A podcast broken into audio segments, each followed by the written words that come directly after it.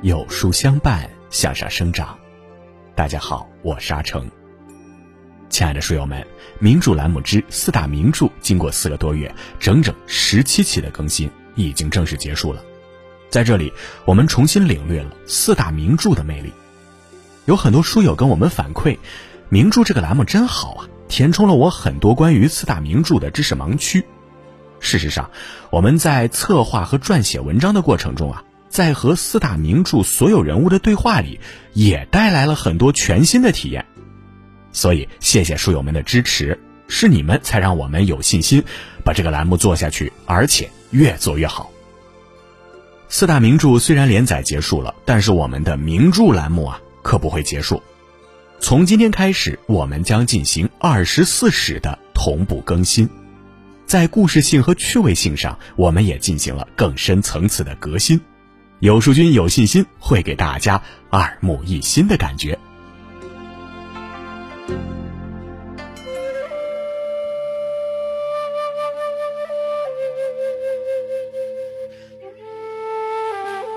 道家是中国历史最悠久也是最绚烂的思想流派。它的传说可以上溯到神话时代，它的思想最早在春秋时期成型。由他衍生的执政理念指导了很多朝代，由他生发出的宗教道家流传数千年，影响极其深远。今天就让我们一起来了解道家思想的起源。如果你喜欢今天的分享，不妨在文末右下角点个再看。一，老子的《道德经》在道家传说里。有许多关于上古时期三皇五帝的故事，但被公认的集大成者是老子。老子姓李，生于公元前五七一年的楚国。传说他天生耳大，所以取名李耳，字丹。李耳从小就很聪明，想问题十分深刻。他提出的许多关于天地之道、君王统治的问题，问到了老师、母亲和家将。三年后，老师自认为已教不了李耳，就推荐他去京城太学上学。李耳第一次离开偏僻的家乡，进入当时的文化中心，系统的学习各种知识。因为成绩优秀，他被推荐到王室典藏室做小官。典藏室是国家图书馆，收集天下的书，让李耳如鱼得水。他如饥似渴地学着知识。因为工作出色，李耳被升为守藏室使，也就是馆长。从此他名声大振，被大家尊称为老子。老子一边研究历史，一边思考现实。当时是春秋时期，周王朝名义上仍是天下之主，却实力弱小，各诸侯国之间互相征战，人民生活困苦不堪。老子很想找到办法改变现状。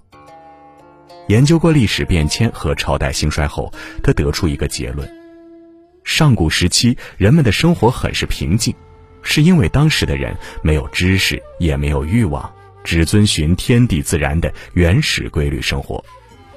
从皇帝开始，君主用人为制造出来的仁义理论治理人民，这不符合人的天性。因此，人心被搅乱了，世道开始变坏。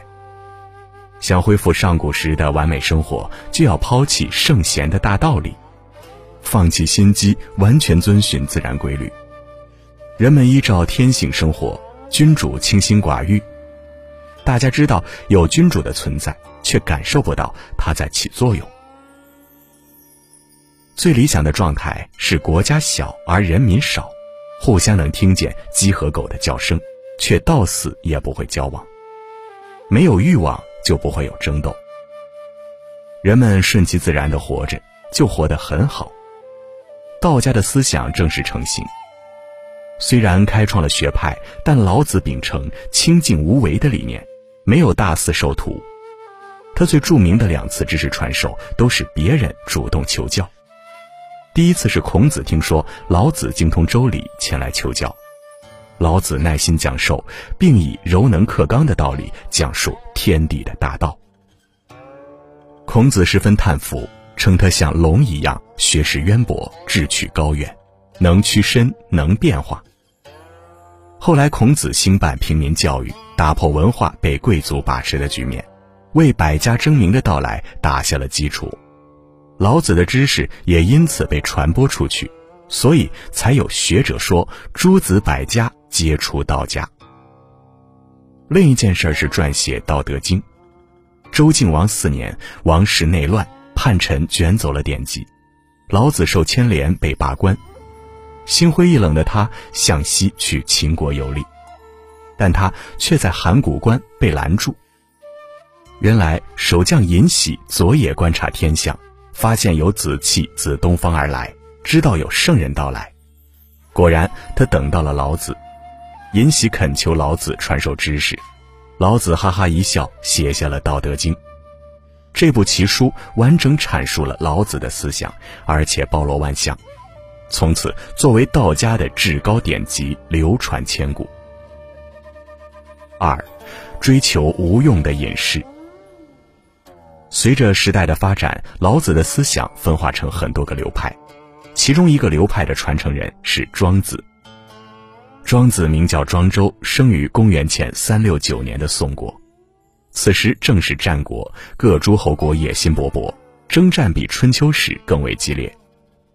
庄子身处其中，悲哀地意识到个人的力量微小，无力改变大事，那就索性专注于个人的价值。他全盘继承了老子清静无为的思想，相信万物自有规律，人只需顺应规律生活。又发扬光大，提出摆脱物的限制，就能拥有逍遥的内心世界。他讲过一个故事：山中笔直的树，因为有用。早早被木匠伐倒，做成家具；长得奇形怪状的树木，因为无法使用，反而能活得长远。看似无用，却是真正的有用。另一个著名的故事是庄周梦蝶。有天，他梦见变成蝴蝶，醒来之后十分迷茫，不知道蝴蝶梦中变成庄周，还是庄周梦中变成了蝴蝶。在他看来，万物相通。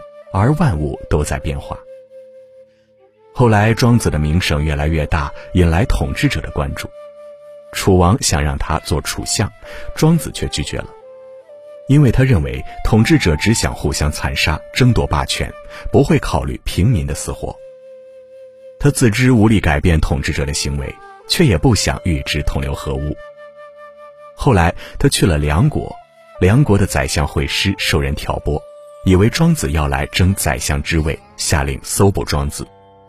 庄子觉得十分可笑，他告诉惠施：“你的宰相之位，在我看来是腐烂的死老鼠，不是我的志向。”庄子的志向是悠游世间，他崇拜大鹏鸟扶摇九万里的宏大气魄，向往孤舍真人无欲无求的逍遥生活。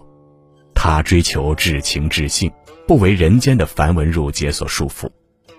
妻子死后，他认为妻子回到天地之间是件喜事儿，便击打瓦盆唱歌。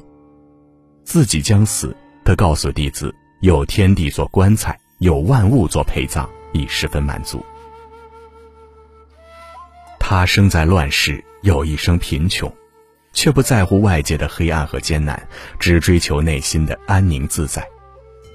他的思想被称为老庄流派，给后世的隐士文化带来深远影响。三，治世黄老。宋国的道家传人庄子在专注内心，齐国的道家传人却致力于治世。他们发展出一个新的学派——黄老之说。黄指的是三皇五帝中的皇帝。这个学说兴起与齐国新君主田氏想洗白篡权行为有关。公元前三八六年，齐国大臣田和驱逐了原国君齐康公吕氏，篡权成为齐侯。为洗白自己，田和煞费苦心找了个祖宗皇帝。皇帝曾取代了炎帝，自己取代了吕氏，是再现祖先光荣。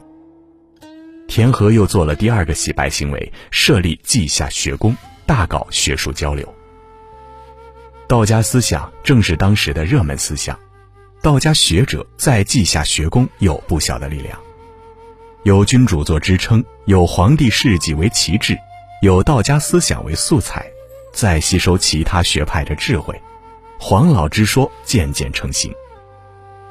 他从一开始就表明立场，是军人难面之术。他继承了老子的顺应天道思想，却要求研究天道为自己所用。黄老创造出了气的概念，认为道是理论，气才生发万物。在这个理论指导下，由道生法，以法治理国家，却与法家讲究的严刑峻法不同。黄老的法是规则，是政治秩序。君王需要遵守规则，权力受到限制。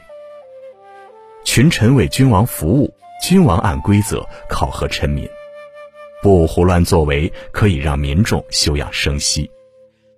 在穷兵黩武的战国时代，黄老之说既满足了君王的统治需要，又能让民众得到休养生息，显得难能可贵。所以在齐国的稷下学宫。他能盛极一时，压倒百家。齐国推行了黄老之术，经济很快繁荣起来。吕不韦也推行过黄老之术，让秦国的经济文化一度十分繁荣。可惜秦国强大以后，温和的黄老之说配不上秦王嬴政的野心，他选择了严厉的法家思想，穷兵黩武，很快统一六国，成立秦王朝。为了控制思想，他实行焚书坑儒，诸子百家迅速衰落。老庄思想和黄老思想却因其强大的生命力流传了下来。前者经过魏晋名士等人的继承，形成了中国独特的饮食文化，成为很多儒家士大夫失意后的精神归宿。后者被多个朝代的开国之君所采用，促进了朝代的兴盛。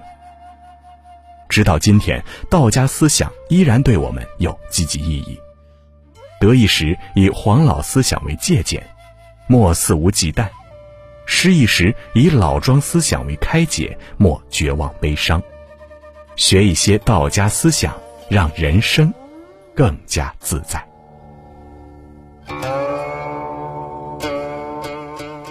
好了，今天的分享就是这样了。如果您喜欢的话，不妨在文末右下角。点个再看，二十四史之诸子百家思想系列正在连载中。明天我们要讲的是农家思想的故事。想知道更多精彩历史故事，每天记得准时来收听。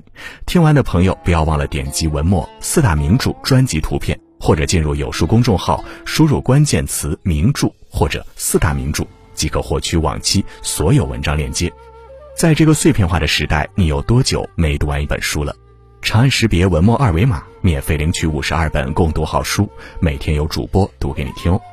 我是阿成，我在山东烟台向你问好。